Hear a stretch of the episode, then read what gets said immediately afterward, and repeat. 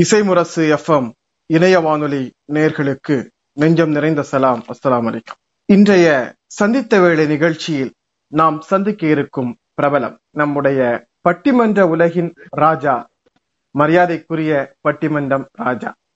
அவர்களை நம் அனைவர் சார்பிலும் அன்போடு வரவேற்கிறோம். ஐயா வணக்கம். வணக்கம் ஐயா வணக்கம். உங்களது பண்பலையில என்னை அழைத்து பேச சொன்னதற்கு இந்த நேர்காணலுக்கு என்னை அழைத்ததற்கு ரொம்ப நன்றி. இசை முரசு அவரது பெயர் காலம் உள்ளவரை இருக்கும். அவரது குரல் மக்கள் மனங்களில் நிலைக்கும். அதுல இருந்த ஒரு அழகு அதுல இருந்த புனிதம் அதுல இருந்த ஒரு தெளிவு அதுல இருந்த தமிழ் உச்சரிப்பு மக்களை சென்றடைந்த அந்த பாங்கு அது எல்லாமே இந்த தலைமுறை நினைவில் கொள்ளும் அப்படின்னு எனக்கு எப்பவும் நம்பிக்கை உண்டு. அதனால அவர் பேர்ல நடத்துகிற இந்த பண்பலை வானொலி ஒலிபரப்புல என்னையும் இணைத்ததற்கு நன்றி. சமீப காலத்தில் பட்டிமன்றத்தினுடைய கதாநாயகனாக பேசப்படுகிற ஐயா சாலமன் பாப்பையா அவர்களோடு இணைந்து நீங்கள் பணியாற்றி கொண்டிருக்கிறீர்கள். அந்த அளவில் உங்களை எல்லோருக்கும் உலகம் முழுவதும் அறிமுகம் என்றாலும் நேயர்கள் எதிர்பார்க்கிற விஷயம் ராஜாவை பற்றிய தனிப்பட்ட விஷயங்கள். ராஜா என்றால் யார்? அவர் அவர் அவருடைய சொந்த ஊர் அவருடைய படித்த கல்லூரி காலம் அவருடைய குடும்பம். இப்படி ராஜாவை பற்றி அறியாத சில செய்திகளை எங்களுடைய வானொலி நேயர்களுக்காக சொல்லுவேன். நான் ஒரு கிராமத்துல பிறந்த பையன். தகப்பன் தாய் இருவரும் பள்ளி ஆசிரியர்கள். சரி. ஆரம்ப பள்ளி ஆசிரியர்கள். சரி. மதுரைக்கு பக்கத்துல வைகை கரையில இருந்த ஒரு கிராமத்துல பிறந்து இருபத்தி நான்கு வயது வரை அந்த கிராமத்துல வாழ்ந்தவன். ரொம்ப ஏழ்மையான ஏழ்மைனா என்ன? அதாவது சிறு வருமானம். அந்த காலத்துல ஆசிரிய பணிக்கு பெரிய சம்பளம் இல்லை. அதுல இருந்து நான் பள்ளி மதுரையில புனித பிரித்தோ மேல்நிலை பள்ளின்னு ஒரு அப்போ அப்போ உயர்நிலை பள்ளியா இருந்தது அதுல படித்தேன். அப்புறம் அமெரிக்கன் கல்லூரியில ப்ரீ யூனிவர்சிட்டி ம். புகுமுக வகுப்பு பிறகு வணிகவியல் பிகாம் படித்தேன் அதுக்கப்புறமாக அங்கும் இங்குமாக வேலைக்கு அலைந்து கஷ்டப்பட்டு ஒரு வழியாக ஒரு ரெண்டு மூன்று ஆண்டுகள் சிரமத்துக்கு பிறகு வங்கி பணியில சேர்ந்தேன். யுனைடெட் பேங்க் ஆஃப் இந்தியா அப்படின்னு ஒரு வங்கியில வேலைக்கு சேர்ந்தேன். பிறகு ஒரு அந்த வங்கி பணியில ஒரு ஏழு ஆண்டுகள் கழிந்த பிறகு நான் முதல்ல சென்னையில பணியாற்றி பிறகு மதுரைக்கு வந்து சேர்ந்தேன். மதுரைக்கு வந்த பிறகு எனக்கு பாப்பையா சாரோடு பயணிக்கிற வாய்ப்பு அது முன்னமிருந்தே இருந்தது. நான் பள்ளி காலத்துல இருந்தே அவரது பேச்சுக்கு பின்னாடி அலைகிற ஒரு மாணவனா இருந்திருக்கேன். சரி. அந்த பரிச்சயம் பிற்காலத்திலையும் தொடர்ந்தது.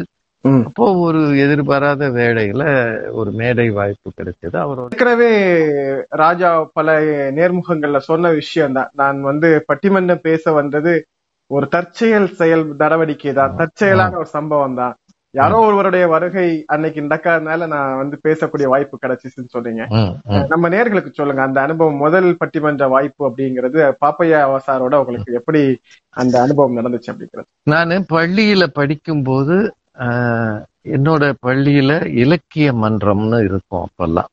இலக்கிய மன்றம்னா தமிழுக்கு ஒரு இலக்கிய மன்றம் ஆங்கிலத்துக்கு இலக்கிய மன்றம் அப்புறம் அறிவியல் மன்றம். இவ்வளவுதான் இருக்கும் அந்த காலத்துல எல்லாம் ம். அஹ் ஒண்ணும் பெருசா இன்றைக்கு இருக்கிற பள்ளிகள்ல லட்சங்களை கொட்டி விழா நடத்துற மாதிரி எல்லாம் இருக்காது எளிமையான தரையில மண்ணுல உட்கார்ந்து மாணவர்கள் கேட்கிற ஒரு அமைப்பு. அதுல நான் பத்தாவது படிக்கும்போது என்னோட பள்ளி ஆசிரியர் என்ன இதுவா போட்டார். அந்த பள்ளியினுடைய அஹ், இலக்கிய மன்ற செயலாளர் ஆக்கினார் அந்த கூட்டத்தை முதல் கூட்டத்தை தொடங்கி வைக்க வை வந்தவர் பேராசிரியர் சாலமன் பாப்பையா. அப்ப எனக்கு அவரை ரொம்ப பரிச்சயம் இல்லை அறிமுகம் இல்லை. ஆனா அந்த நாள்ல அவரு பேசின அந்த பேச்சு இன்னும் எனக்கு நினைவு இருக்கு. அந்த மாணவர்களை அப்படியே சிரிக்க வச்சு சிரிப்புல கண்ணீர் வர வச்சார். எனக்கு ஆச்சரியம் என்னன்னா எவருக்கும் அடங்காத ஒரு ஆயிரத்தி ஐநூறு மாணவர்களை என்னையும் சேர்த்து. ஏன்னா அப்படிதான் இருப்பாங்க. புழுதி அள்ளி வாரி வீசுவாங்க எரிவாங்க. அப்படிப்பட்ட மாணவர்களை ஒரு ஒன்னரை ஒரு முக்கால் மணி நேரம் ஏறக்குறைய ஒரு வகுப்பு நேரம் அதை அடக்கி உட்கார வச்சு அவன் கவனம் எல்லாம் தன்மேல் விழும்படியாக ஒரு மனிதனால் பேச்சை வைத்துக்கொண்டு அவர் நடிக்கல ஆடல பாடல ஒண்ணும் இல்ல வெறும் குரல்ல அப்ப இருந்த சாதாரண ஒரு மைக் ஒலிபெருக்கில அவர் பேசி வசியம் பண்ணினாருன்னு தான் நான் சொல்லணும். அது எனக்கு ஆச்சரியமா இருந்தது. பேச்சுக்கலை மேல எனக்கு ஒரு ஈர்ப்பு வந்தது. அப்புறம் தற்செயலாக அல்லது அது சூழல் இதுல நான் அவரது கல்லூரியிலே சேர்ந்தேன். அவர் பணியாற்றிய கல்லூரி. அதுல நான் பயணம் அவரோட நிகழ்ச்சிகளுக்கு போகும்போது கூட கூட போய் நிப்பேன். அப்பெல்லாம் அவர் என்ன அடையாளம் காணல. யாரோ ஒரு பையன் எல்லாரும் வந்து கும்பல் நிக்குது. இன்னொன்னு அந்த காலத்துல பட்டிமன்றங்களுக்கு இன்னைக்கு இருக்கிற அந்தஸ்து கிடையாது. அப்போ நான் சொல்றது எழுபத்தாறு எழுபத்தி ஏழு அந்த காலம். ஆயிரத்தி தொள்ளாயிரத்தி எழுபத்தி ஏழு எழுபத்தெட்டு தொலைக்காட்சிகள் வரவுக்கு பிறகுதான் பட்டிமன்றங்கள் பேசுறவங்க முகம் தெரிய அதுக்கு முன்னாடி எல்லாம் அவர் ஒரு ஆசிரியர் அல்லது பேராசிரியர் அல்லது ஒரு பேச்சாளர். அந்த அளவுல தான் இருப்பாங்க. சைக்கிள் ரிக்ஷால சாதாரண போக்குவரத்து வாகனங்கள் பஸ்ல இப்படி எல்லாமே அவங்க பயணம் பண்ணுவாங்க. அவங்களுக்கு ஒரு வசதிகளும் அப்ப கொடுக்கப்படல. அந்த காலத்துல நான் கூட போகும்போது அவர் என்ன ஓரளவு புரிஞ்சுக்கிட்டு என்னையும் சேர்த்துக்கிட்டாரு. அப்புறம் தொடர்ந்து நான் அவர் கூட நிப்பேன். சரி வாப்பா நீ என்னை கூட்டு அஹ், ஒரு கலை. இப்ப இன்னைக்கு இருக்கிற பட்டிமன்றத்தை எல்லாரும் விரும்புறாங்க. பேச்சாளர் ஆகணும் நடுவர் ஆகணும்னு ஆசைப்படுறாங்க. ஆனா எண்பதுகளுக்கு முன்னாடி அது வந்து ஒரு மிகப்பெரிய கடினமான வேலை. ஏன்னா இந்த பக்கத்துல இருக்கிற திண்டுக்கல்ல இருந்து மதுரைக்கு வர்றதுக்கு குறைந்தது ரெண்டு மணி நேரம் ஆகும் பயணம் எல்லாம் பஸ் கிடைக்காது. ரெண்டு மணி நேரம்ன்றது சாதாரணமா சொல்றேன். மதுரைக்கு மிக அருகில் இருக்கக்கூடிய ஒரு விருதுநகர் இன்றைக்கு இருபத்தஞ்சு நிமிஷத்துல மதுரைக்கு வரலாம். ஆனா அந்த காலத்துல அதுக்கே நாங்க அதிகாலையில நாலரை மணி வரைக்கும் காத்திருக்கணும். சரி. இப்போ இப்படி இரவெல்லாம் சிரமப்பட்டு நின்னு ஒரு பேச்சு துறைக்கு போறதுக்கு நிறைய பேர் விரும்ப மாட்டாங்க. ஆனா நான் கேட்கறதுக்கு கூடவே போறேன். அது அவருக்கு ஆச்சரியமா இருந்திருக்கு. சரி வான்னு என்ன கூட்டுன்னு போனாரு. இப்படி போனதன் பிற்காலத்துல ஒரு நான் வங்கி பணியெல்லாம் வந்த பிறகு தொண்ணூத்தி ஒண்ணு ஆயிரத்தி தொள்ளாயிரத்தி தொண்ணூத்தி ஒண்ணுல ஒரு வாய்ப்பு கிடைச்சது. ஒரு பேச்சாளர் வரல. மதுரையில ஒரு நிகழ்ச்சி. அந்த நிகழ்ச்சிக்கு நான் கேட்பதற்காக ஐயா வீட்டுக்கு போயிருக்கேன். அதாவது பார்வையாளரோட வரிசையில உட்கார்றதுக்கு அவர் கூட சேர்ந்து போனோம்னா ஒரு சேர் கொடுப்பாங்க. இல்லாட்டி தரையில உட்காரணும். அப்பெல்லாம் சேர்ல போட மாட்டாங்க. வெறும் தரையில உட்காரணும் புழுதியா இருக்கும் சாக்கடையா இருக்கும். அதனால இவர் கூட போனா அந்த தம்பிக்கு ஒரு சேர் கொடுன்னு அது நமக்கு ஒரு மரியாதை. அப்புறம் அதை விட அவருக்கு ஒரு டீ கொடுத்தா எனக்கு ஒண்ணு கொடுப்பாங்க. இந்த இந்த மரியாதைகளை எல்லாம் எதிர்பார்த்து தான் நான் அவர் கூட போறதுக்காக நின்னேன். ஆனா அது என்னன்னா மேடையில உட்காருகிற மரியாதை கடவுள். கொடுத்தார். அப்படியே தொடர்ந்தது. சரி இப்போ இந்த இடத்துல நமக்கு ஏற்பட இப்ப நீங்க அது வரைக்கும் பள் பள்ளிக்கூட பருவத்துல அல்லது கல்லூரிகள்ல பேசுகிற வாய்ப்பு கிடைச்சிருக்கும் ஐயாவோட நிறைய பட்டிமன்றத்தை கேட்கிற வாய்ப்பு கிடைச்சிருக்கும் திடீர்னு பட்டிமன்றத்துல பேசணும் அப்படின்னு ஒரு வாய்ப்பு கிடைக்கும் போது அந்த சூழல் உங்களுக்கு எப்படி மேலே கைகோர்த்தது? ஏன்னா அன்னைக்கு பட்டிமன்றத்தினுடைய பாணி இன்னைக்கு இருக்கிறது மாதிரி அல்ல. அன்னைக்கு வந்து கட்டாயமாக நல்ல இலக்கிய தரம் வாய்ந்த பட்டிமன்றங்களை நடத்துவார்கள். நிறைய கருத்துக்களை கோடிட்டு பேச வேண்டியிருக்கும். ஏற்கனவே பேசியவர்களுக்கு விவாதம். இப்ப இன்றைக்கு அதனுடைய சூழல் வேறு மாதிரி மாறிவிட்டது. நீங்கள் சொல்லக்கூடிய அந்த எழுபது எண்பது காலகட்டங்களில் இன்னும் அது கடுமையாக இருந்த காலகட்டத்தில் எப்படி அதை முதல் மேடை எதிர்கொண்டீர்கள்? அஹ் நல்ல கேள்வி. இந்த மாதிரி இது வரைக்கும் இந்த கேள்வியை யாருமே என்கிட்ட கேட்டதில்ல. ஏன்னா முதல் முறையாக மேடை ஏறதுக்கு உனக்கு எப்படி தைரியம் வந்ததுன்னு கேக்குறீங்க. நான் வந்து அந்த நிகழ்ச்சிக்கு எல்லாரும் கிளம்புற நேரம் நான் அவர் வீட்டுல இருக்கேன். அப்போ இரவு ஒன்பதரை மணி இருக்கும். ஏன்னா பத்து மணிக்கு மேலதான் அப்ப நிகழ்ச்சி நடக்கும். இரவு ரெண்டு மணி வரைக்கும் நடக்கும். இப்போ நான் தயாராகி அங்க கேட்க போயிருக்கிற இடத்துல அவர் திடீர்னு ஒரு தொலைபேசி அழைப்பு வந்தது. போன்ல கேக்குறாங்க. நான் வரலன்னு ஒரு பேச்சாளர் சொன்னேன்னு என்ன கூப்பிடுறாரு. இந்த நேரத்துல எப்படி நீ உடனே தயாரானா? எப்படி அதுக்கு உனக்கு தைரியம் வந்ததுன்ற ஒரு விஷயம் முக்கியமானது. என்னன்னா நான் வந்து எழுபத்தி ஏழு எழுபத்தெட்டுல இருந்து ஐயா பின்னாடியே போயிருக்கிறேன் நிறைய ஊர்களுக்கு போயிருக்கேன். அப்பெல்லாம் பேச்சாளர்களாக மிகப்பெரிய ஜாம்பவான்கள் இருந்தாங்க. இப்போ அவங்கள பலர் இல்ல. பேராசிரியர் தாக்கு சுப்பிரமணியன். அப்புறம் தமிழ் குடிமகன். பின்னாடி அமைச்சரெல்லாம் இருந்து அரசியலுக்கு போனவர். பேராசிரியர் சொல் விளங்கும் பெருமாள் சக்தி பெருமாள். அப்புறம் இப்போ புலவர் இரா காந்திமதி பேராசிரியர் துரைராஜ் இப்படி. பெரும் பெரும் மனிதர்கள் இருந்தாங்க. சென்னையில தாம்பரம் கிறிஸ்தவ கல்லூரி ராஜகோபாலன் அப்புறம் திண்டுக்கல்ல அழகிரி சாமி. இந்த மாதிரி நிறைய பேர் இருந்தாங்க. அவங்க எல்லாரோடையும் நானும் கூட போவேன். அவங்க எல்லாருக்கும் எனக்கு தெரியும். மேடைகள்ல உட்கார்ந்து இருக்கும்போது அஹ், அவங்க என்னையே கவனிப்பாங்க. நான் சிரிச்ச முகமா இருந்தா நிகழ்ச்சி நல்லா இருக்குன்னு அர்த்தம். நான் தூங்கி விழுந்தேன்னா அவங்க சொல்லுவாங்க ஏன்னாப்பா உனக்கே தூக்கம் வந்துருச்சா? அப்ப ப்ரோக்ராம் டல்லு தான் அப்படின்னு சொல்லுவாங்க. சோ நானு காது வழியாக கேட்டு பழகினது நிறைய. நான் வந்து முதல் மேடைக்கு முன்னாடி. குறைந்தது இருநூறு மேடைகளையாவது நான் கேட்டிருப்பேன். இருநூறு மேடைகளாவது நான் சொல்றது. குறைந்தது. ஏன்னா எழுபத்தி ஆறு எழுபத்தி ஏழுல தொடங்கி தொண்ணூத்தொன்னு வரைக்கும் பதினைந்து ஆண்டுகள். இடையில நான் சென்னைக்கு போன மூன்று ஆண்டுகளை கழிச்சிட்டா பனிரெண்டு ஆண்டுகள். ஒரு வருஷத்துக்கு ஒரு இருபது நிகழ்ச்சினா கூட இருநூத்தி ஐம்பது நிகழ்ச்சி நெருக்கி வந்திருக்கும். அந்த மாதிரி கேட்ட அனுபவம் பயணித்த அனுபவம் இந்த கட்சியிலன் ஆயினும் கேட்கின்ற குரல் இருக்குல்ல?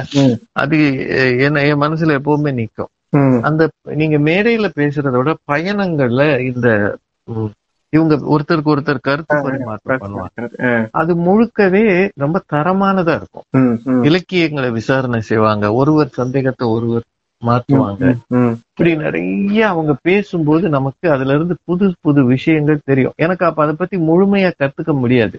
ஏன்னா அடிப்படையா சில இலக்கியங்களை தெரிஞ்சாதான் அதை பத்தின விவாதம் உங்களுக்கு புரியும். எனக்கு அந்த பரிச்சயம் இல்லை. ஆனா ஏதோ சொல்றாங்கன்னு நான் கேட்டு வச்சிருந்தேன் மனசுல. அடுத்தது நான் முதல் முதல்ல பேச வரும்போது எனக்கு கிடைத்த தலைப்பு குடும்ப முன்னேற்றத்திற்கு பெரிதும் துணை செய்வது கணவனா மனைவியா? இதுதான் தலைப்பு. ஆனா அந்த காலத்திலயும் அந்த தலைப்புகள்ல இலக்கிய உதாரணத்தை மேற்கோள் காட்டி தான் பேச்சாளர்கள் பேசுவாங்க. நான் ஒருத்த மட்டும் எனக்கு அதுக்கு வாய்ப்பே இல்லை. அதுல என்ன வேடிக்கைன்னா இலக்கிய உதாரணங்களை அவங்க திருக்குறள்ல இருந்து கம்பன்ல இருந்து. அந்த காலத்துல வந்து அப்படி இலக்கிய உதாரணங்களை உதாரணம் பேசிக்கிறது தான் பட்டிமன்றம்னு ஒரு வரவு கூட இருந்துச்சு. ஏன்னா அதுதான் அதுக்கு ஒரு காரணம். இருக்கு அவங்க எல்லாருமே பேராசிரியர்கள். புலவர்கள். அவங்களுக்கு அவங்க மனசுல எது முன்னாடி நிக்குதோ அதைத்தான் சொல்லுவாங்க இப்போ நான் வந்து இது எதுவுமே தெரியாத ஒரு ஆளா நாங்க நிக்கிறேன் ஆனா அந்த மேடையில மக்கள் அதிகம் ரசிச்சது என்னோட பேச்சு. அது இன்னும் எனக்கு நினைவு இருக்கு. அந்த கூட்டத்துல அது ஒரு சின்ன கூட்டம் தான். ஒரு ஐநூறு அறுநூறு பேர் இருந்த கூட்டம் தான். ஒரு ஒரு தெரு கூட்டம் தான். அந்த கூட்டத்துல நான் பேசுற வரைக்கும் அந்த மைக் செட் போடுறான மைக் ஆபரேட்டர் ம், அவன் வந்து சோர்ந்து ஒரு லுங்கிய கட்டின்னு உட்கார்ந்துருந்தான் ம். நான் பேசும்போது அவன் முகம் விரிஞ்சது. நான் வந்து குடும்ப விஷயங்கள் வீடுகள்ல நடக்கிற பிரச்சனைகள் அதுகளை பேச ஆரம்பிச்சேன். யதார்த்த மனிதர்கள் வந்து யதார்த்த வாழ்க்கையை பேசுறாங்க. சுத்தமா அதுதான் எனக்கு தெரியும். அதுல நான் வச்சுக்கிட்டு வஞ்சகம் பண்ணேன். அதனால அத நான் பேசும்போது அவன் நிமிர்ந்து உட்கார்ந்தான் உண்மையில சொல்றேன் நான் பேசி முடிச்ச பிறகு சூப்பர்னு கத்தினவன் அவன். அது சரி அந்த ஆள் யாருன்னு கூட எனக்கு தெரியாது. அன்னைக்கு கூட அந்த தொடர்பு ஏன்னா நான் அப்ப நினைக்கல திரும்பவும் நான் அடுத்த கூட்டம் எனக்கு வரும்னு நான் நினைக்கல. இது ஒரு நாள் கூத்து அப்படின்னு நான் முழுமையா நம்பினேன். ஆனா அதுல என்னன்னா வந்திருந்த எங்க பேச்சாளர்கள் மீதி பேர் என்ன தவிர்த்து ஐந்து பேர் ஐயா கிட்ட. இந்த நிகழ்ச்சி முடிஞ்சு நாங்க எல்லாரும் ஒரு இடத்துல இருந்து இரவுல பால் வாழைப்பழம் ஏதோ வாங்கி சாப்பிட்டுக்கிட்டு இருக்கும்போது அவங்க சொல்றாங்க இந்த தம்பி பேசுறது மக்களுக்கு பிடிக்குதுங்கய்யா. ம். இவரையும் அப்பப்ப பயன்படுத்துங்கன்னு சொன்னாங்க. அதுல ரொம்ப குறிப்பா புலவர் காந்திமதி அம்மா சொன்னாங்க. அது பாப்பையா சாருக்கே ஒரு ஆச்சரியமா இருந்திருக்கும். ஏன்னா இவன் பேராசிரியர் இல்ல தமிழ் மாணவன் இல்ல வங்கி பணியில இருக்கிறான். இவனை வந்து இவங்க விரும்புறாங்களே பேச்சாளர்கள் விரும்புறாங்களேன்னு ஆச்சரியமா இருக்கு. அதுக்கப்புறமா ஒரு மூன்று ஆண்டுகள் என்ன வந்து இந்த சப்ஸ்டிடியூட்னு சொல்லுவாங்கல்ல யாராவது வரலன்னா என்ன பயன்படுத்துவாங்க. அதுல இன்னொரு விஷயம் நான் சொல்றேன். இன்னைக்கு பேச்சாளர்கள் ஆக நினைக்கிறவங்க உடனடியாக நடுவராக ஆசைப்படுறாங்க ம், பேச்சாளர் ஆக நினைக்கிறவங்க தெரியுதோ தெரியலையோ உடனடியாக எந்த விஷயத்தையும் பேச ஆரம்பிக்கிறாங்க. ஆனா சாலமன் பாப்பையா ஐயா தொண்ணூத்தி ஒண்ணுல ஆரம்பிச்ச என்ன? ம், ரெண்டாயிரத்தி ஐந்து வரை கூட ஏறக்குறைய பத்து பதிமூன்று ஆண்டுகள் ம், என்ன திருக்குறள் தலைப்புல கூட பேச கூப்பிட மாட்டேன். எளிமையான விஷயம் திருக்குறள். நான் இதற்கு மத்தியில நான் இலக்கியங்களை மத்தவங்ககிட்ட கேட்டும் சுயமாவும் வாசிக்க ஆரம்பிச்சேன்.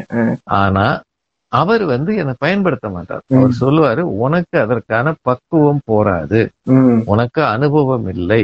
அப்படின்னு முதல் பதினைந்து ஆண்டுகள் நானு குடும்ப தலைப்புக்கு மட்டுமே குடும்பம் சமூகம் சினிமா இந்த மாதிரி அரசியல் இது. மட்டும்தான் நான் பேசியிருக்கேன்.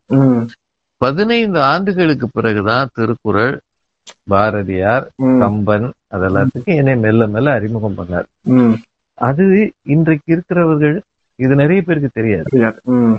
உடனே மேடைக்கு வந்து அப்படியே பெரிய ஆளாகி அடுத்த கூட்டத்துல நடுவர் ஆகணும்னு நிறைய ஆசைப்படுறாங்க. ஸ்ட்ரைட்டா ஹீரோ அப்படிங்கிறது ஆமா. அதுக்கு பின்னாடி பெரிய உழைப்பு இருக்கணும். அல்லது முயற்சி இருக்கணும். ரெண்டும் தேவைன்றத நான் என்னோட நான் வளர்ந்த விதத்துல எனக்கு இப்போ முப்பது ஆண்டுகள் மேடை அனுபவம்னா முதல் பதினைந்து ஆண்டுகள். நான் வந்து ஒரு பதிலியாக சப்ஸ்டிடியூட்டாக பல நெருக்கடிகளை சந்திச்சுதான் வளர்ந்தேனே தவிர. எடுத்த எடுப்புல எல்லா எல்லா மேடைகளுக்கும் எனக்கு தகுதி இருக்குன்னு ஐயா வழி நடத்தவே இல்லை. அதான் பழைய விஷயம். சரி இப்போ ஓரளவுக்கு கிட்டத்தட்ட தொண்ணூத்தி எட்டு ரெண்டாயிரத்துக்கு பிற்காலத்துல வந்து சன் தொலைக்காட்சியில பெரிய அளவுல உலக அளவுல உங்களுடைய பெயர் வந்து போய் சேர்ந்துருச்சு. வாங்க ராஜா அப்படின்னு ஐயா அழைச்ச உடனே ஒரு பெரிய கரவொலி அது குறிப்பா சன் தொலைக்காட்சி அந்த கரவொலியை எக்ஸ்போஸ் பண்ணி காணிப்பாங்க. இந்த அளவுக்கான ஒரு பிரம்மாண்ட புகழ் அஹ் ஒரு அடையாளம் உங்களுக்கு சன் தொலைக்காட்சியின் மூலமாக ஏற்பட்டதற்கு பிறகு நீங்கள் சந்திக்கிற மனிதர்கள் அதாவது அது வரைக்கும் நீங்க போன ஊர்க்காரங்க அல்லது ஒரு தெருக்காரங்க அந்த சுற்று வட்டாரத்துல ஒரு நாலு கிராமத்து மக்கள் இந்த அறிமுகம் தான் உங்களுக்கு இருந்திருக்கும். இந்த தொலைக்காட்சியினுடைய அறிமுகத்திற்கு பிறகு உலக அடையாளங்களில் ஒருவராக நீங்கள் மாறியதற்கு பிறகு மக்களை உங்களை சந்திப்ப நீங்க வங்கியில பணியாற்றுறீங்க உங்களை சந்திக்க வரக்கூடிய மக்கள் உங்கள்ட்ட எப்படி அப்ரோச் பண்றாங்க எப்படி பழகுறாங்க உங்கள்ட்ட அவங்க ஒவ்வொரு நேரமும் எதிர்பார்க்கக்கூடிய விஷயங்கள் என்னவாக இருக்கு? அது நான் இப்ப வங்கி பணியில இருந்து ஓய்வு போன ஆண்டு ஒரு ஒரு ரெண்டு வருடம் ஆச்சு. அதனால என்னை பொறுத்த வரைக்கும் வங்கி பணிக்கு நான் வந்து இருந்தாலும் மேடைகளை மேடையோட வச்சுப்பேன். வங்கிக்கு வரும்போது ஒரு சாதாரண ஊழியராக தான் நான் இருந்தேன். ஆனா சில பேர் என்னை அங்க பார்த்துட்டு ஆச்சரியமா பார்ப்பாங்க. சில பேர் என் காது படவே இவரை மாதிரி ஒருத்தர் டிவியில பேசுறாருன்னு சொல்லுவாங்க. என்கிட்ட என்ன விட்டுட்டு மற்ற வங்கி பணியாளர்கள்ட்ட ஸ்டாஃப் கிட்ட போய் சொல்லுவாங்க அந்த ஆளு இந்த ராஜா மாதிரியே இருக்காருல்ல அப்படி எல்லாம் சொல்ல நான் கேட்டிருக்கேன். அப்புறம் அவங்க சொல்லுவாங்க அவங்க கொஞ்ச நேரம் அந்த வந்த நபரை ஏன்னா வெளியூர். கஸ்டமர்ஸ் அல்லது புதுசா வந்தவங்களுக்கு எனக்கு தெரியாது. பேச விட்டுட்டு அப்புறம் அவர் தாங்க இவரு அப்படின்னு சொல்லுவாங்க. அந்த மாதிரி இருந்திருக்கு. இந்த பொதுமக்கள் அறிமுகம் அப்படின்றது ஒரு கலவையானது. அது எல்லா நேரமும் மகிழ்ச்சியாக இருக்கும்னு சொல்ல முடியாது. சில நேரங்கள்ல நாம எங்கேயோ சொன்ன ஒரு கருத்தை அதுல இருக்கிறத பிழையாக புரிந்து கொண்டு நம்மளை விமர்சித்தவர்கள் உண்டு. ஓகே. நம்மள இந்த இந்த பக்கம் நீங்க அரசியல் சார்ந்தவரான்னு கேட்டவங்க இருக்கிறாங்க அப்படி நிறைய நமக்கு ஒரு ஒரு அவசர இடையூறு கூட ஆகிவிடும். நீங்க இன்னைக்கெல்லாம் செல்ஃபி கலாச்சாரம். யார பார்த்தாலும் அது இப்ப வந்ததுதான். அதுக்கு முன்னாடியே மக்கள் ஆட்டோகிராஃப் வாங்குவாங்க. அப்புறம் சில பேர் நிறுத்தி வச்சு பேசணும்னு நினைப்பாங்க.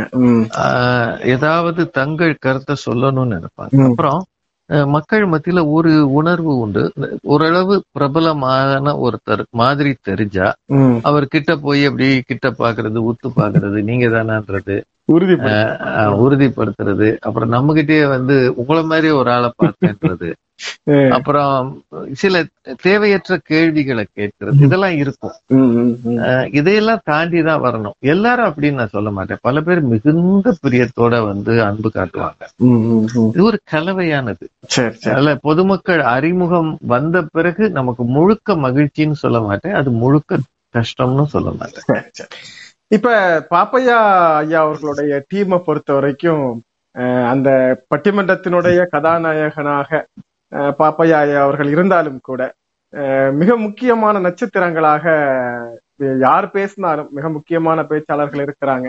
யார் பேசினாலும் இறுதியாக ரெண்டு பேரை தான் பட்டிமன்றத்தினுடைய துவக்கத்துல இருந்து எதிர்பார்க்காங்க. அதுல அளவுக்கு உங்களோடு இணையாக பேசக்கூடியவர்கள். நீங்க எந்த அணியில பேசுறீங்களோ அதுக்கு எதிரான அணியிலேயே பேசக்கூடியவர்கள் பாரதி பாஸ்கர் அவர்கள். அவர்களோடு நீங்கள் இந்த மாதிரியான ஒரு எதிர்போட்டியாளரை போல பட்டிமன்றத்தில் சித்தரிக்கப்படக்கூடிய காலம் எப்போது உருவாகுச்சு? அவங்களுடைய அந்த இந்த மாதிரியான ஒரு இந்த டீம் செட் ஆகிறதுக்கான அந்த பின்புலம் பத்தி சொல்லுங்க. உண்மையிலேயே அப்படி நாங்க விரும்பி அதை ஆரம்பிக்கல.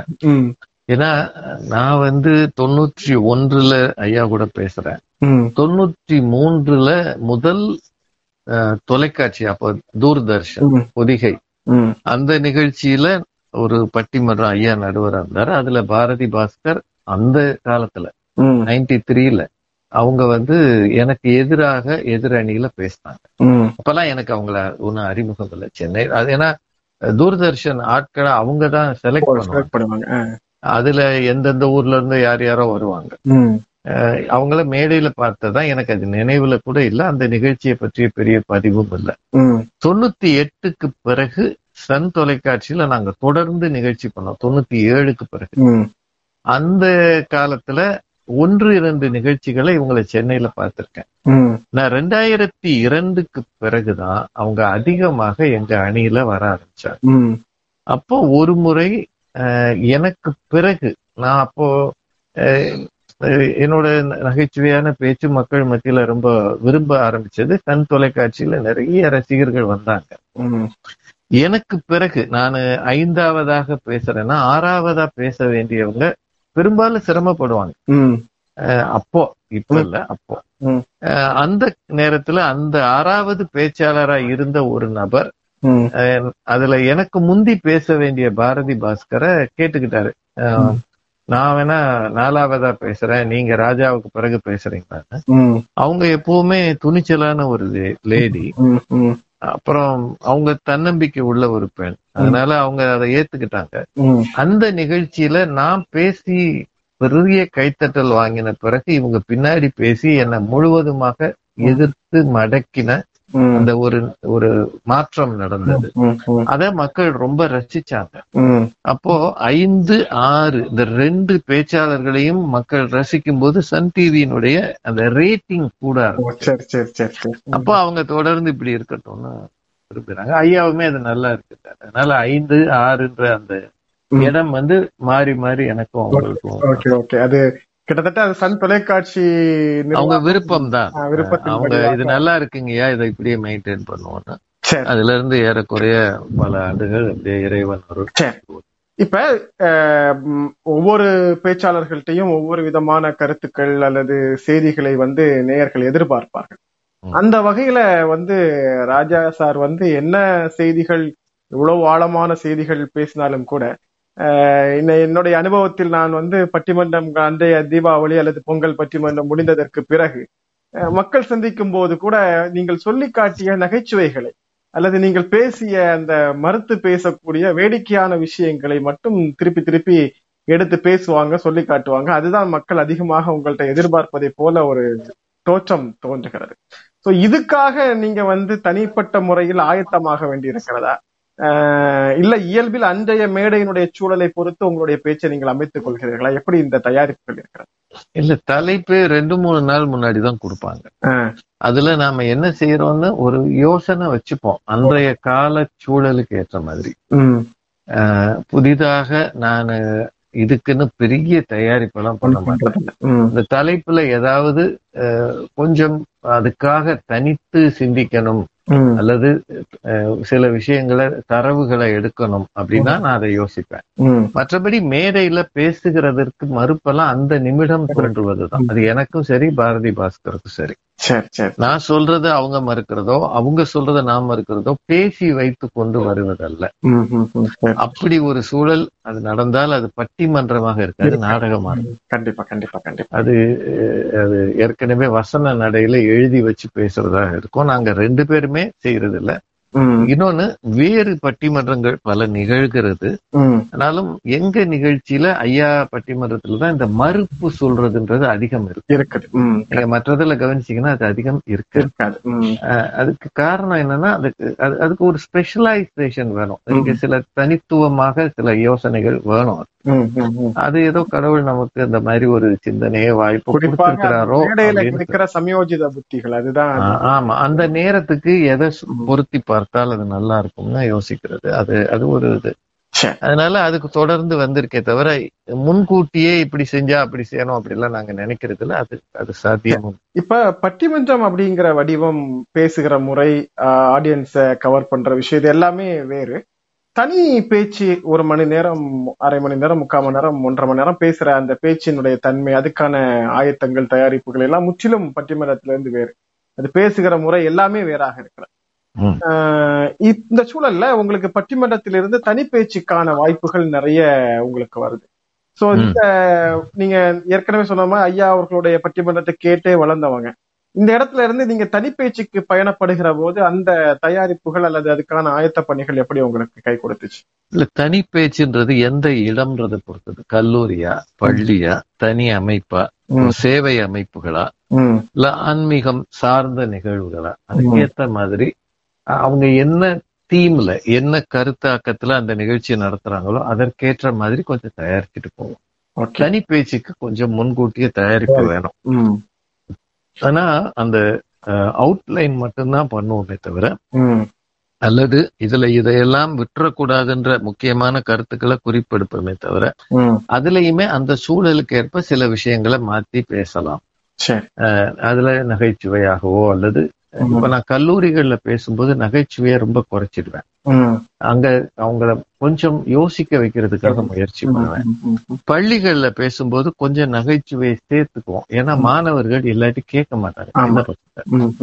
சேவை அமைப்புகளா இருந்தா நகைச்சுவையை விட குடும்பம் சார்ந்து சமூகம் சார்ந்து பேசுவோம். ஆன்மீகம் இருந்தா அதுல கொஞ்சம் நீதி போதனை கொஞ்சம் தத்துவம் அப்படி வச்சுக்குவோம். இது எல்லாத்துலயுமே ஒரு மெல்லிதான நகைச்சுவை இருக்கும். ஆனா அந்த டோசேஜ் மட்டும் மாறும். ஓ சரி சரி சரி. அதுக்கு தயாரிச்சுட்டு தான் போனோம். புதிய செய்திகள் சொல்லணும்னு நான் யோசிக்கிறது உண்டு. அந்த செய்திகளுமே அண்மை செய்திகளாக இருக்கணும்னு நான் முயற்சி இந்த அண்மை அப்படின்றதுல ரெண்டு இருக்கு. காலத்தால் அண்மை நம்முடைய இருக்கிற இடத்தால் அண்மை. இப்போ நாம எல்லா இப்போ ஆப்பிரிக்காவில் நடந்ததுன்னு சொல்லி நாம இங்க அருப்புக்கோட்டையில உட்கார்ந்து பேசணும்னா அவங்களுக்கு அது அவ்வளவா அருப்புக்கோட்டையில இருக்கிறவங்க விருதுநகர்ல மதுரையில நடந்த செய்திகளை சொல்லும்போது அவங்க புரிஞ்சுப்பாங்க. அதே மாதிரி ஹிட்லர் காலம் ஆயிரத்தி தொள்ளாயிரத்தி பத்து இருபதுன்னு சொல்லிட்டு இருந்தாலும் மக்கள் அதிகம் விரும்ப மாட்டாங்க. இப்போ இந்த ரெண்டும் சேர்த்துக்கும் போது கொஞ்சம் நல்லா வரும். தனி உரைன்றதுல ஒரு ஒரு ஃப்ரீடம் இருக்கு. ஏன்னா அது குறைந்தது முப்பது நிமிடம் இருக்க வாய்ப்பு இருக்கு. இருபது நிமிடமாவது இருக்கு. ஓ சரி. இப்போ நீங்க கொஞ்சம் நிதானமா நகர்த்திட்டு போலாம். பட்டிமன்றம் அப்படி இல்ல. பத்து நிமிட பயணம் அது. அது ஒரு நூறு மீட்டர் ஓட்டம் மாதிரி.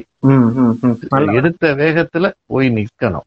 அதுக்கிடையில நீங்க எல்லாமே செய்யணும். மறுப்பு சொல்லணும் நகைச்சுவை பண்ணணும். ஒரு நல்ல கருத்தாவது மக்களுக்கு சொல்லிட்டு போனோம்.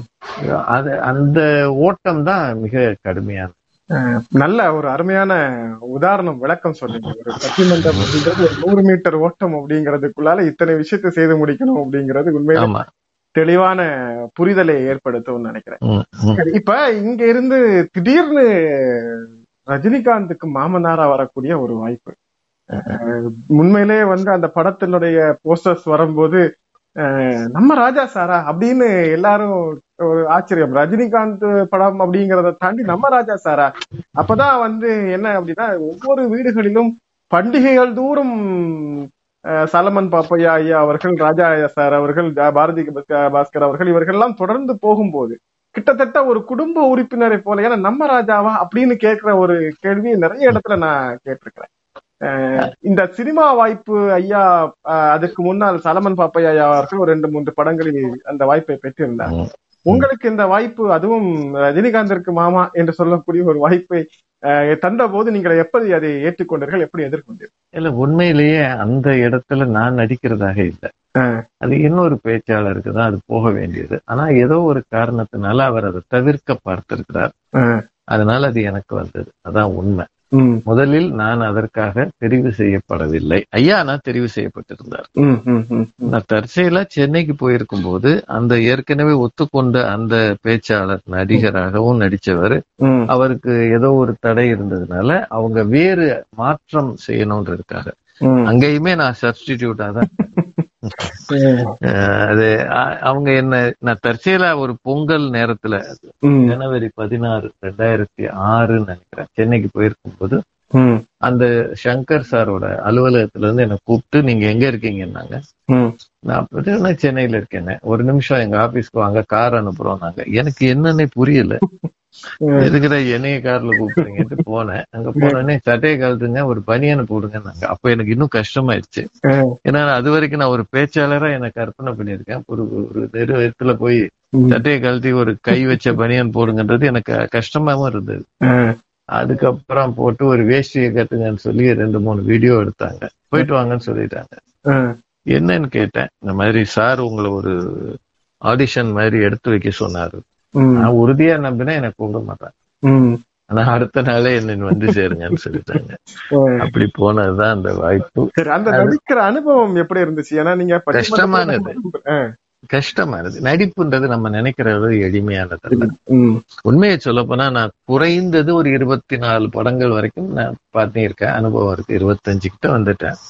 ஆனா நான் இன்னும் நடிக்க கத்துக்கிட்டு இருக்கேன்னா இல்லைன்னு தான் நான் சொல்லுவேன் நேர்மையா சொல்லணும். சரி சரி ஒன்று இரண்டு படங்கள்ல ஓரளவு அதுக்கு முயற்சி பண்ணேன். அதுல ரொம்ப முக்கியமான படங்கள்னா இதற்குத்தானே ஆசை. ம், பாலகுமாரா. அப்புறம் மாப்பிள்ளை. இது மாதிரி ஒன்று ரெண்டு படங்கள்ல கொஞ்சம் முயற்சி பண்ணேன். பட் நமக்கு நடிப்புன்றது கொஞ்சம் சிரமமானது. ஏன்னா அதுல உடல் மொழியும் முகமும் ரொம்ப முக்கியம். வெறுமனே குரல்ல வாய்ஸ் மாடுலேஷன் டயலாக் டெலிவரி மட்டும் நடிப்பல்ல.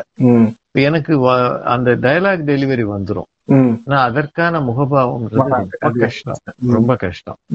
அதனால இப்பக்கெல்லாம் சமீபமா நான் ரெண்டாயிரத்தி பதினாறுக்கு பிறகே சினிமாவை ஓரளவு தள்ளிட்டேன்.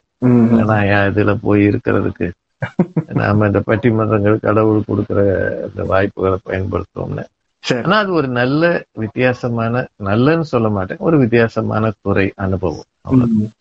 சரி அதுல இன்னும் ஒரு பெரிய விஷயம் என்ன அப்படின்னா நம்ம ஸ்பாட்ல கூட அந்த டயலாக பேசிடுவோம். திருப்பி டப்பிங் பேசுறதுல அதே பாவனையை கொண்டு வர்றது இன்னும் பெரிய அது ரொம்ப சேலஞ்சு ஆனா எனக்கு இது வரைக்கும் டப்பிங் எளிமையா தான் இருந்தது இருக்குது நானு அத சில நேரங்கள் அந்த டப்பிங்க அனாயாசமாவே செஞ்சிருக்கிறேன்னு சொல்லுவேன். ஓ சரி சரி ஏன்னா அதுல டயலாக் தான் முக்கியம். அது அது நமக்கு வரும். இந்த முகத்துக்கிட்ட கேமரா கொண்டு வந்தா தான் ஒண்ணும். அதனால அத நான் எல்லா படங்கள்லயுமே நல்லா தான் பண்ணிருக்கேன்னு நினைக்கிறேன். அது எனக்கே அந்த நம்பிக்கை உண்டு. இப்ப இந்த ரெண்டு துறை சார்ந்து மட்டுமல்லாமல் நீங்க சில இடங்களில் பேட்டி எடுக்கக்கூடிய பணிகளை பார்த்திருக்கிறேன். நேர்முக. அதுவும் ஒண்ணு குறிப்பாக பாரதி பாஸ்கர் அவர்களோட சேர்ந்து கூட ஒன்று ரெண்டு நிகழ்ச்சிகள். குறிப்பாக அவங்க ஐயா அப்துல் கல நம்ம அப்துல் ஹமீத் அப்துல் ஹமீத். போன்றவர்களுடைய இன்டர்வியூக்கள் எல்லாம் பெரிய அளவுல பேசப்பட்ட பார்வையாளர்கள் அதிகமாக சந்தித்த இன்டர்வியூ. இந்த இடங்களினுடைய அனுபவம் எப்படி இருந்துச்சு? இது இன்னொரு துறை சார்ந்த அனுபவமாக உங்களுக்கு இருந்ததா? இல்ல அது ஜாலியா ஒரு போற போக்குல பண்ணிட்டு போறது மாதிரியான அனுபவமா? நான் வந்து சன் தொலைக்காட்சியில இருக்கும்போது சன் டிவில வாங்க பேசலாம்னு ஒரு நிகழ்ச்சி. பண்ணேன். அது ஒரு ஆறு ஆண்டுகளுக்கு மேல பண்ணேன். அந்த நிகழ்ச்சிக்கு இட- இடையிலேயே சில பேட்டிகள் நாங்க எடுத்தோம். ரொம்ப குறிப்பா சொல்லணும்னா வாணி ஜெயராம். கங்கை அமரன் சுதா ரகுநாதன் மேடம். அப்புறம் அருணா சாய்ராம் மேடம். இந்த மாதிரி நிறைய சிலரை நாங்க பேட்டி எடுத்தோம். ஏன் சலமன் பாப்பையா ஐயாவையே பேட்டி சன் டிவிக்காக. ரொம்ப நல்ல பேட்டி அது. அந்த மாதிரி எங்க ரெண்டு பேருக்குமே பேட்டி எடுக்கணும்ன்றதுல ஆர்வம். ஆர்வம். இப்போ நான் பார்த்த அளவுல பேட்டி எடுக்கிறது ஒரு தனிப்பட்ட கலை. அதுக்கு ஒருவரை பற்றியே சரியான புரிதல் இருக்கணும். அப்புறம் வழக்கமான கேள்விகள்ல இருந்து வித்தியாசமா கேட்கணும். அப்புறம் பேட்டி எடுக்கிறவர் வந்து அதிகம் பேசாம பேட்டி எவர் கொடுக்கிறாரோ அவரை பேச வைக்கணும். அவங்க எதிர்பாராத நேரத்துல சில கேள்விகளை கேட்டு அவங்கள ஒரு பக்கம் உண்மையான உள்ள கிடக்கையை கொண்டு வரணும். இதெல்லாம் செய்யறது எங்களுக்கு ரொம்ப விருப்பமானது. அது தற்செயலாக இந்த கோவிட் டைம்னால வீடுகள்ல இருக்கும்போது எங்களுக்கு அதை திரும்ப செய்யலாம்னு தோணுச்சு. விகடன் அதை ஆர்வமா செய்யலாம்னாங்க. நாங்க டாக்டர் நம்பி நாராயணன் இவர் நடிகர் மாதவன் நடிகர் பிரபு அப்புறம் சுதா ரகுநாதன் மேடம் எழுத்தாளர் முத்துலிங்கம். இந்த மாதிரி வரிசையில அப்துல் ஹமீது ஐயாவை பேட்டி எடுத்தோம். அதுல ரொம்ப பெரிய சந்தோஷம் என்னன்னா மிக அதிகம் பார்க்கப்பட்ட நிகழ்வுகளை மாதவன் அவர்கள் நிகழ்வு அப்புறம் அப்துல் ஹமீது அவர்கள் நிகழ்வு. மிக அதிகம் பேர் இன்னும் பாக்குறாங்க அவர் வந்து இந்த உலகளாவிய தமிழ் நெஞ்சங்கள்ல ஒரு வானொலி அறிவிப்பாளராக வந்து எத்தனை தூரம் அவர் இடம் பிடித்திருக்கிறார் எத்தனை பேர் மனசுல அவர் இருக்கிறாருக்கு இது ஒரு மிகப்பெரிய எடுத்துக்காட்டு.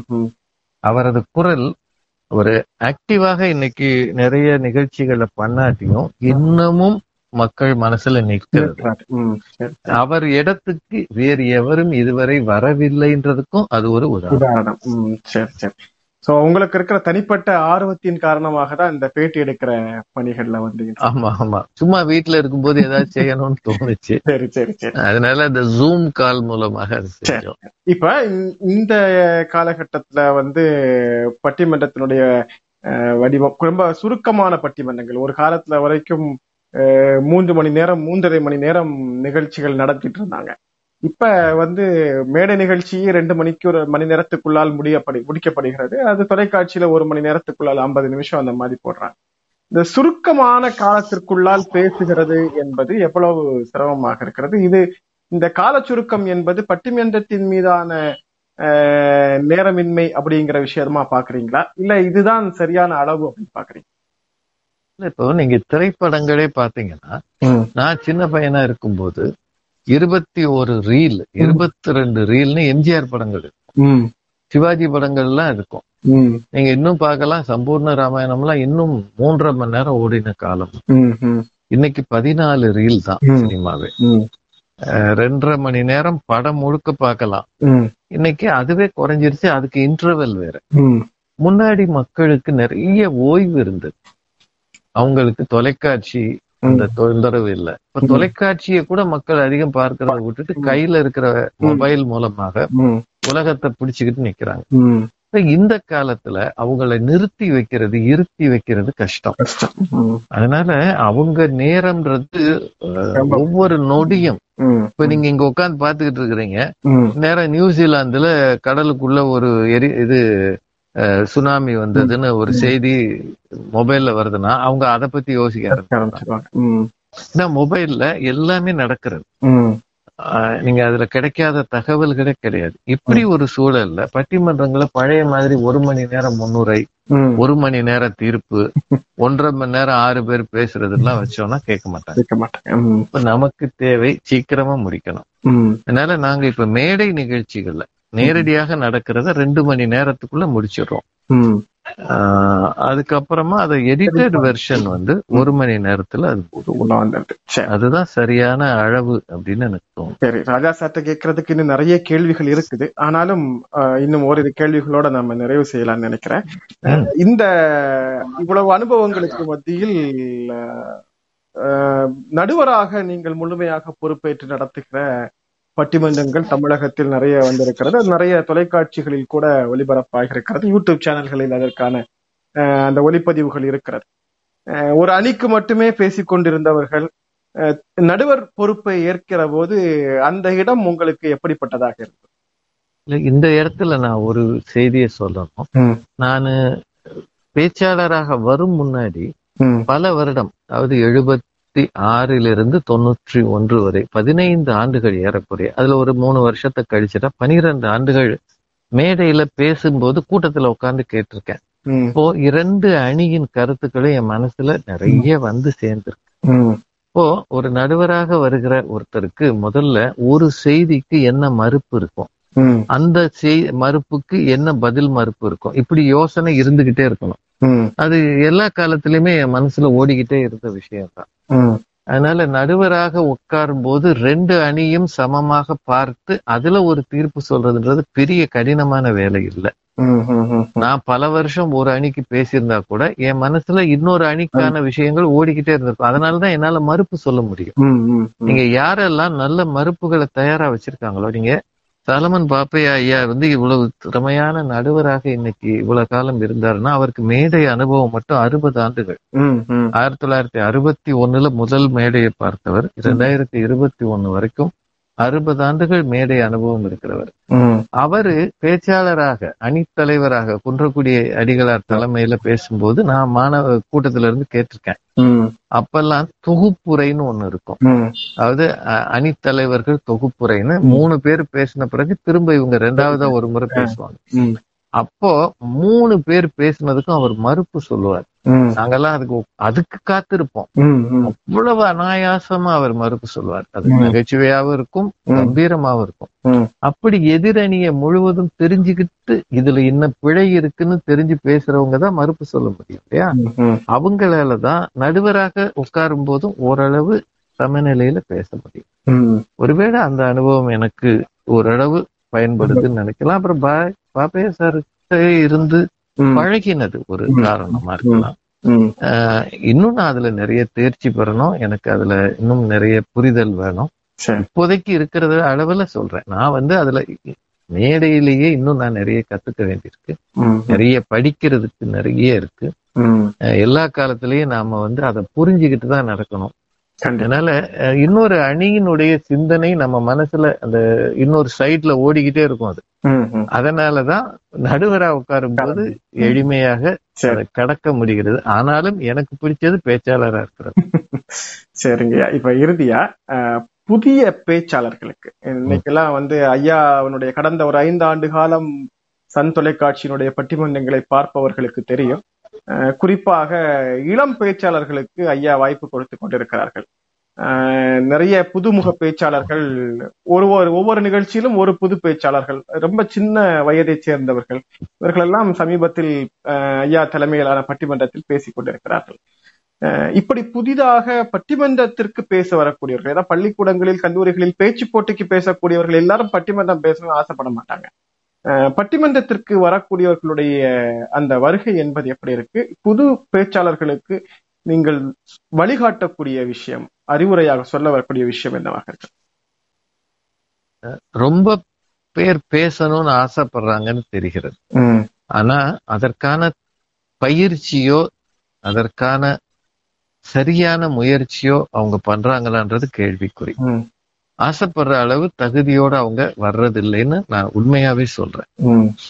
அப்புறம் எடுத்த எடுப்புல நான் சன் டிவில வர முடியுமான்னு கேக்குறேன். அது வந்து ரொம்ப சிரமமானது. ஏன்னா ஒரு நிகழ்ச்சிக்கு நீங்க மேடைக்கு வந்து ஒரு இதை செஞ்ச உடனே எல்லாமே நீங்க பெரிய ஆள் ஆயிடலாம்னு நினைக்கிறது அது சரியில்லை. அதற்கான உழைப்பு அவங்க பண்ணியாகணும். கண்டிப்பா. ம், ஓரளவு இலக்கிய பரிச்சயம் இருக்கணும். இலக்கியத்தை மட்டும் இல்ல எல்லாத்தையும் வாசி ம், ம், ஒரு பேச்சாளனுக்கு கண் காது ரெண்டுமே ரொம்ப பறந்து பட்டதா இருக்கணும். குறுகிய வட்டத்துக்குள்ள இருந்து அவன் வரக்கூடாது.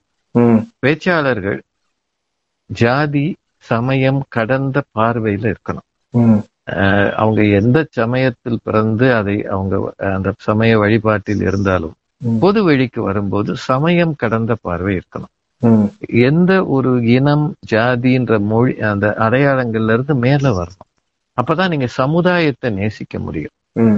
அந்த உணர்வுகள்ல அவங்க வந்தாங்கன்னா நிச்சயமா தங்கள் எண்ணங்களை இந்த சமூகத்துக்காக பகிர்ந்து கொள்ள முடியும். எனக்கு நிறைய தெரியும். நான் அந்த மக்களுக்கு அறிவுரை சொல்றேன்னு சொல்ல வர்றத என்ன நான் பெரும்பாலும் எதிர்பார்க்கறது இல்ல. எனக்கு தெரிஞ்சதை உங்களோட பகிர்ந்துக்கிறேன்னு அவங்க வரும்போது. அவங்க இன்னமும் பார்வையாளர்கள் கேட்பாளர்களுக்கு நெருக்கமா இருக்க வாய்ப்பு. அவங்க பேச ஆரம்பிக்கும் போது நான் யோசித்து பார்த்தபடி நான் சிந்தித்து பார்த்தேன். நான் வந்து இப்போது ஒன்று சொல்லிக் கொள்கிறேன். இது வந்து இதுவரைக்கும் யாருமே சொன்னதில்ல. இதற்கு பிறகு நீங்கள் உங்கள் வாழ்க்கையில் அவ்வளவு மாறி போகும். இதெல்லாம் இந்த மாதிரி பீடிகைகள் அவசியம் இல்லைன்னு எனக்கு தோணும். ஏன்னா நீங்க ஒவ்வொரு சமயத்திலையும் நீங்க பாருங்க. இப்போ நபிகள் சொல்லாத விஷயமா பைபிள்ல இல்லாததா? பகவத்கீதையில சொல்லாததா? காந்தி மகான் சொல்லாததா? இவர்கள் எல்லாரும் புத்தர் சொல்லாததா? அப்போ ஒவ்வொருவரும் தங்கள் வாழ்க்கை காலத்துல தாங்கள் வாழ்ந்து சொல்லியிருக்கிறாங்க. ஆனா நாம சொல்லிட்டு மட்டும்தான் போறோம். இல்லைங்களா? வாழ்ந்து சொன்னவர்கள் வார்த்தை தான் வாழ்க்கையில உலகத்துல நிற்கும். சொல்லிட்டு போறவங்க வார்த்தைகள். ம், எழுத்து நிற்கிற அளவு கூட பேச்சு நிற்காது. இப்ப இது எத்தனையும் தெரிஞ்சுக்கிட்டு நாம பேச வரும்போது நான் உங்களில் ஒருவன் என்ற எண்ணத்தை முதலில் பார்வையாளர்களுக்கு விதைக்கணும். கண்டிப்பா அவங்கள விட ஒரு நாலடி உயரமான ஒரு மேடையில் இருக்கிறதுனாலயே அவங்கள விட அறிவு தளத்துல சமூக தளத்துல நான் உயர்ந்தவன்று அர்த்தம் அல்ல என்னை விட மிகப்பெரிய ஞானிகள் வயதுல மூத்தவங்க பெரிய பழுத்த அனுபவசாலிகள் கூட்டத்துல உட்கார்ந்து இருப்பாங்க ஒரு பெருந்தன்மையில அவங்க என்ன உயர வச்சு ஒரு சின்ன பிள்ளை ரைம்ஸ் சொல்றத கேட்கிற தகப்பன் மாதிரி கேட்டுக்கிட்டு இருப்பாங்க. அந்த ரைம்ஸ் வந்து அப்பாதான் சொல்லி கொடுத்திருப்பாரு. ஆனாலும் அந்த பிள்ளை திரும்பி சொல்லும்போது அவர் எவ்வளவு சந்தோஷப்படுறாருல அப்படித்தான் இந்த சமூகம் நம்மை பேச்சாளராக அங்கீகரிக்கிறது. இதை உணர்ந்து கொண்டு ஒருவர் மேடைக்கு வரணும்னு நான் நினைக்கிறது உண்டு. கண்டிப்பா. நான் இன்றைக்கு போடுகிற இந்த பேச்சு விதை இருக்கிறதை இனிமேல் இது பாருங்கள். ஒரு உலகத்தையே மாற்றும்னா நம்மை நாமே ஏமாற்றிக் கொள்கிறோம் என்று அர்த்தம். நான் அந்த மாதிரி பேச்சாளர்களை வருங்காலங்கள்ல அவங்க தயாரிக்க தயாரிக்கிற காலத்துல அதாவது அப்கமிங் ஏஜஸ்ல அவங்க அப்படி வரக்கூடாது. நிறைய படிக்கணும். நிறைய தெரிஞ்சுக்கணும். தினசரி கொஞ்ச நேரமாவது வாசிக்கணும்.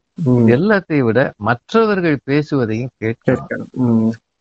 அந்த அந்த விஷயத்துக்கு ரொம்ப முக்கியத்துவம் கொடுக்கணும். எல்லா சமயங்களை பற்றிய நூல்களையும் அவங்க வாசிக்கணும். அப்படி இருக்கும் பட்சத்துல அவங்க ஓரளவு மக்கள் மத்தி இது எல்லாத்துக்கும் மேல இறைவன் அருள். இது எதுவும் என்னுடைய தகுதிக்கோ என்னுடைய திறமைக்கோ கிடைத்தது அல்ல. இப்பவும் நான் சொல்லுவேன் நான் இதை நேர்மையா மனப்பூர்வமா சொல்றேன். நான் இன்றைக்கு மக்கள் மத்தியில நாலு பேருக்கு தெரிஞ்சவனா இருக்கிறேன்றதுக்கு எனக்கு இருக்கிற தகுதி மிக குறைவு. ஆனா கடவுள் என் மீது வைத்த கருணையினால நான் நாலு பேருக்கு தெரிஞ்சவனா இருக்கிறேன். இதுதான் நான் உள்ள பூர்வமாக நான் நினைக்கிறது. வார்த்தைகளில் நான் சொல்றது இல்ல அப்போ எப்படி கடவுள் என்னை ஒரு காரிய ஒரு நல்ல நோக்கத்துக்காக பயன்படுத்துகிறாரோ அப்படி யார வேணாலும் அவர் பயன்படுத்துவார். அப்படி அவர் பயன்படுத்தும் போது நான் ஒரு கருவியாக அங்க உட்கார்ந்திருக்கணும். கர்த்தாவாக அவன் தான் இருப்பான். கண்டிப்பா. இறைவன் தான் இருப்பான். அப்படி நாம நம்மளை எளிமைப்படுத்திக்கிட்டோம்னா மக்கள் மத்தியில கொஞ்ச நாள் இந்த பணியை செய்யலாம் அப்படின்னு எனக்கு தோணுது. உங்களுடைய அரிய நேரம் ராஜா சார் கிட்ட ஒரு மணி நேரம் வாங்குறது அப்படிங்கிறது உண்மையிலேயே ஒரு பெரிய விஷயம்தான். உங்களுடைய அரிய நேரத்தை ஒதுக்கி எங்களோடு பேசியதில் ராஜா சாரை பற்றி நாங்கள் அறிந்து கொண்டோம் என்பதை விட ராஜா சார் வழியாக இந்த உலகத்தையும் கேச்சுக்கலையையும் பேச்சுக்கலையையும் இந்த மேடை துறையையும் தெரிந்து கொண்டோம் என்பது நூறு சதவிகிதம் உண்மை. அது மட்டுமல்ல ஒரு மனிதர் உலகத்தின் அடையாளங்களை பெற்ற மனிதர்களில் ஒருவராக இருப்பவர் இயல்பில் எவ்வளவு எளிமையாக இருக்கிறார் என்பதையும் நாங்கள் தொலைக்காட்சியின் வழியாக அல்லது இன்ன பிற ஊடகங்கள் வழியாக அறிந்து கொண்டதை விட நேரடியாக உங்களை சந்தித்து உரையாடியதில் நாங்கள் அறிந்து கொண்டோம். உங்களுடைய அரிய நேரத்தை எங்களுக்கு தந்து இசைமுரசு எஃப்எம் இணைய வானொலி நேயர்களுக்காக சில பல செய்திகளை கலந்து கொண்டதற்காக உங்களுக்கு நாங்கள் நன்றி தெரிவிக்கிறோம். எனக்கு ரொம்ப மகிழ்ச்சி. நான் அடிக்கடி கேட்கிற ஒரு சில பாடல்கள் உண்டு. எப்பெல்லாம் மனதுல ஏதாவது ஒரு சின்ன வருத்தமோ கவலையோ இருக்கும்போது சில பாடல்களை நான் கேட்பேன். அதுல ஒன்று குறை ஒன்றும் இல்லை என்ற ஒரு எம்எஸ் அம்மா பாடல். அது போல நான் ரொம்ப விரும்பி கேட்கிற பாடல் இறைவனிடம் கையேந்துங்கள் அவன் இல்லை என்று சொல்லுவதில்லை. பொறுமையுடன் கேட்டு பாருங்கள் அவன் பொக்கிஷத்தை மூடுவதில்லை. இல்லை என்று சொல்லும் மனம் இல்லாதவன் ஈடு இணை இல்லாத கருணை உள்ளவன் இன்னல் பட்டு எழும் குரலை கேட்கின்றவன் எண்ணங்களை இதயங்களை பார்க்கின்றவன். அந்த வரிகள் வந்து தருகிற ஆறுதல் இருக்கு இல்லையா. அதுக்கு சொந்தக்காரரான இசை முரசு கனிஃபா ஐயா அவர்கள் இன்னமும் நம் மத்தியில் குரலால் வாழ்கிறார்.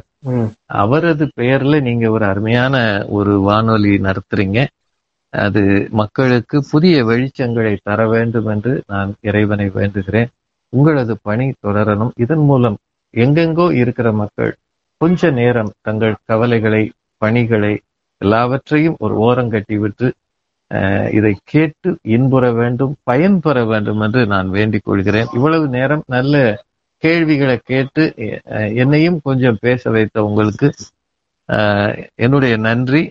இறைவன் உங்களோடு இருக்கட்டும். நன்றியா? நன்றி நன்றி. நன்றி. நேயர்களே இன்றைய சந்தித்த வேளை நிகழ்ச்சியில் நாம் சந்தித்து உரையாடிய சிறப்பு விருந்தினர். பட்டிமன்ற உலகின் ராஜா என்று சிறப்பிக்கப்படும் பட்டிமன்ற ராஜா அவர்களை சந்தித்து பேசினோம். மீண்டும் மற்றொரு சிறப்பு விருந்தினரோடு மற்றொரு நிகழ்ச்சியில் சந்திக்கும் முறை அன்பு வாழ்த்தும் சலாமும் அஸ்லாம் வலைக்கம்